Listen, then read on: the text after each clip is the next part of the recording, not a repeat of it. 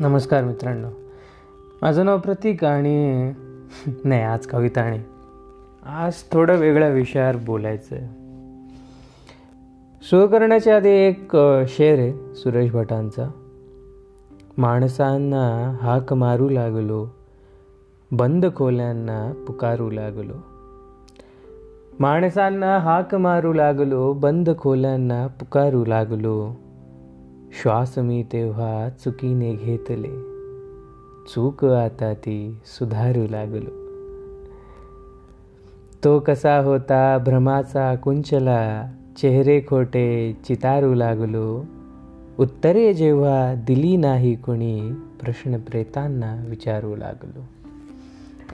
तर आज बोलणार आहे इन्सिक्युरिटीजवर हां इन्सिक्युरिटीज प्रत्येकाला आयुष्यात कधी ना कधी या इन्सिक्युरिटीमधल्या गोष्टींना सामोरं जावं लागतं. आणि आजकालच्या या म्हणजे धावत्या युगात म्हणजे आपल्या आईवडिलांना तरी नाही झालं पण हा जो आजचा एज ग्रुप आहे जो आठवीनंतर येतो आणि जवळजवळ म्हणजे जॉब लागेस तर किंवा जॉब करताय त्या वयापर्यंत अठ्ठावीस सत्तावीस तीस नंतर तर वेगळ्या जबाबदाऱ्या येतात किंवा सत्तावीस अठ्ठावीस नंतर वेगळ्या जबाबदाऱ्या येतात. पण जेव्हापासून टीनेज सुरू होतं आणि तरुण वयात मग कोणी शिक्षण घेतं आहे कोणी उच्च शिक्षण घेतं आहे त्या शिक्षणाच्या याच्यात भरपूर असे बदल होतात. फेस टू फेस आपण कन्वर्ट होत जातो आणि त्याच्यामुळे ह्या इन्सिक्युरिटीज आपल्या मनावर इतका इतका प्रभाव करून जातात की कधी कधी एखादा माणूस किंवा कोणी मुलगी असो मुलगा असो आतून डॅमेज होतं. मग ह्या सगळ्यांमध्ये प्रेम प्रकरण येणं किंवा काही दबाव शारीरिक दबाव मानसिक दबाव त्यामध्ये शिक्षणाचा दबाव असतो करिअरचा दबाव असतो कोणाचं प्रेमभंग होतं कोणाला जॉब भेटत नाही भरपूर गोष्टी. आणि त्या गोष्टींच्या निगडीत आपल्या मनात एवढ्या विचारांची चलबिचल चालू असते की शांतपणे एखाद्या गोष्टीचा नीट सर्वांगीण विचार करून तिचं सोल्युशन भेटणं हे मुश्किल होऊन जातं. म्हणजे स्वानुभवावरनं सांगतोय मी की वेळ लागतो पण होतं ते. जर तुम्ही एक तुमचं माइंड सेटल्ड करून घेतलं एक सॉर्टेड करून घेतलं आणि प्रत्येक नाण्याच्या दोन्ही बाजू बघण्याचा विचार केलात तर भरपूरच्या गोष्टी आपल्या अशा लक्षात येतात की आपण त्या गोष्टी करण्याच्या केपेबल आहोत. म्हणजे बाहेरून जे आपण मोटिवेशनल व्हिडिओ बघतो किंवा ऐकतो कोणाचं किंवा काहीही असो ह्या सगळ्या गोष्टी ऐकताना किंवा करताना कुठे ना कुठे मनावर एक परिणाम होतो आणि तात्पुरता का होईना आपल्याला चांगलं वाटतं. पण ह्या गोष्टी तात्पुरत्या प्रमाणात किंवा जेव्हा असं म्हणतो एक एक झाड पाडायचं तर झाडाच्या खोडाला किंवा फांद्यांना मारून फायदाच नाही. जर मुळात घाव घातला ते झाड लवकर पडतं आणि हा झाडं पाडू नयेत. पण मेटाफोर याच्यासाठी दिला की तसं एखाद्या गोष्टीच्या मुळाशी जाऊन जर ती गोष्ट सॉल्व करण्याचा प्रयत्न केला ती लवकर सॉल्व होते. रादर दॅन तिच्या वरवर वरवर कितीही कितीही तुम्ही म्हणजे जखमांना वरवर किती मलम लावाल ना? आतून जेव्हा ती जखम बरी व्हायला सुरुवात होते तेव्हा ती पूर्णपणे बरी होते. आणि ह्या इन्सिक्युरिटीज की हां दिसण्याबद्दलची इन्सिक्युरिटीज खूप जास्त आहे आपल्या ह्या ह्या काळामध्ये. की मी काळा आहे किंवा मी काळी आहे मी झाड आहे मी जाडी आहे माझं वेट लॉस करायला पाहिजे. दुसऱ्यांनी केलं म्हणून आपण करावं. किंवा तो तसा चांगला दिसतो तो तसे कपडे घालतो किंवा तो चार लोकांमध्ये बाबा बाबा असं नाही. हां दिसणं महत्त्वाचं जेव्हा तुम्ही स्वतःला प्रेझेंट करताय तेव्हा दिसणं तुमचं कुठे ना कुठे इम्पॉर्टंट होऊन जातं.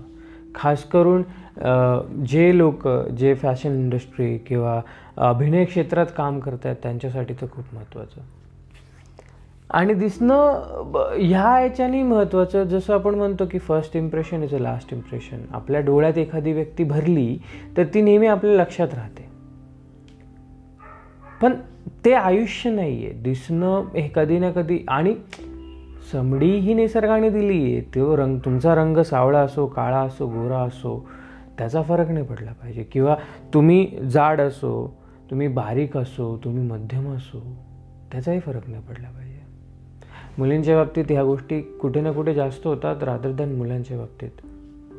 कारण त्या गोष्टींची जी अभिलाषा आहे किंवा जी आसक्ती आहे ती मुलींच्या विचारसरणीमध्ये थोडी ना थोडी जास्त आहे. हां म्हणजे मी हे स्वाभून स्वानुभवावरनं सांगतो आहे कुठे ना कुठे या गोष्टी व्हॅरी होणार आहेत. प्रत्येकाच्या वैयक्तिक अनुभवानुसार या गोष्टी नक्कीच व्हॅरी होणार आहेत.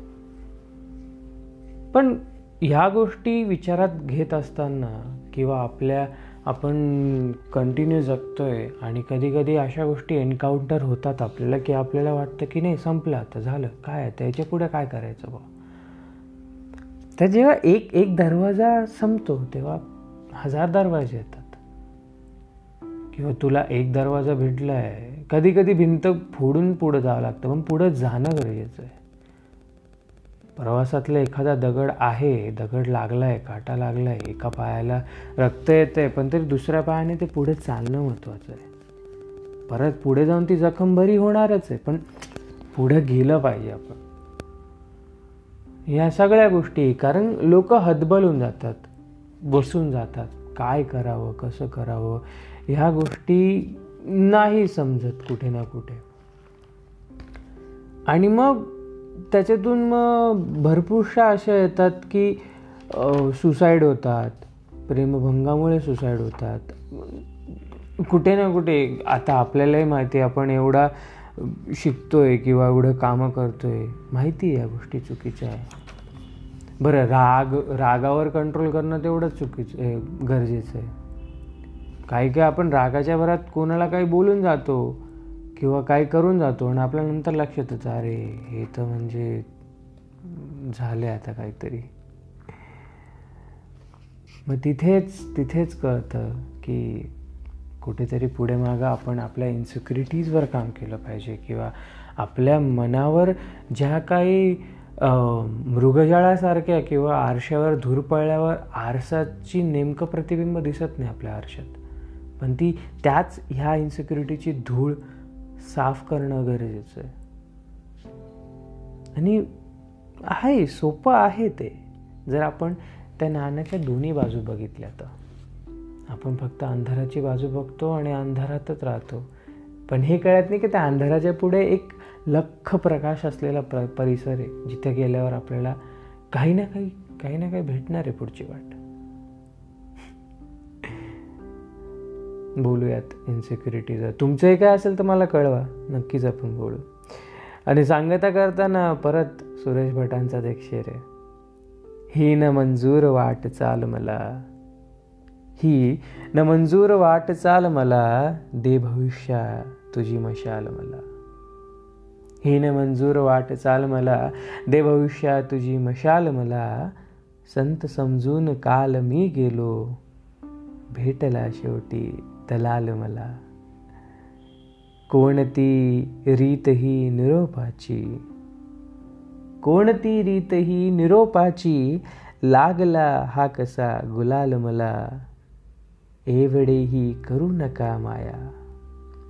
एवढीही करू नका माया. वेळ आल्यावरी विकाल मला.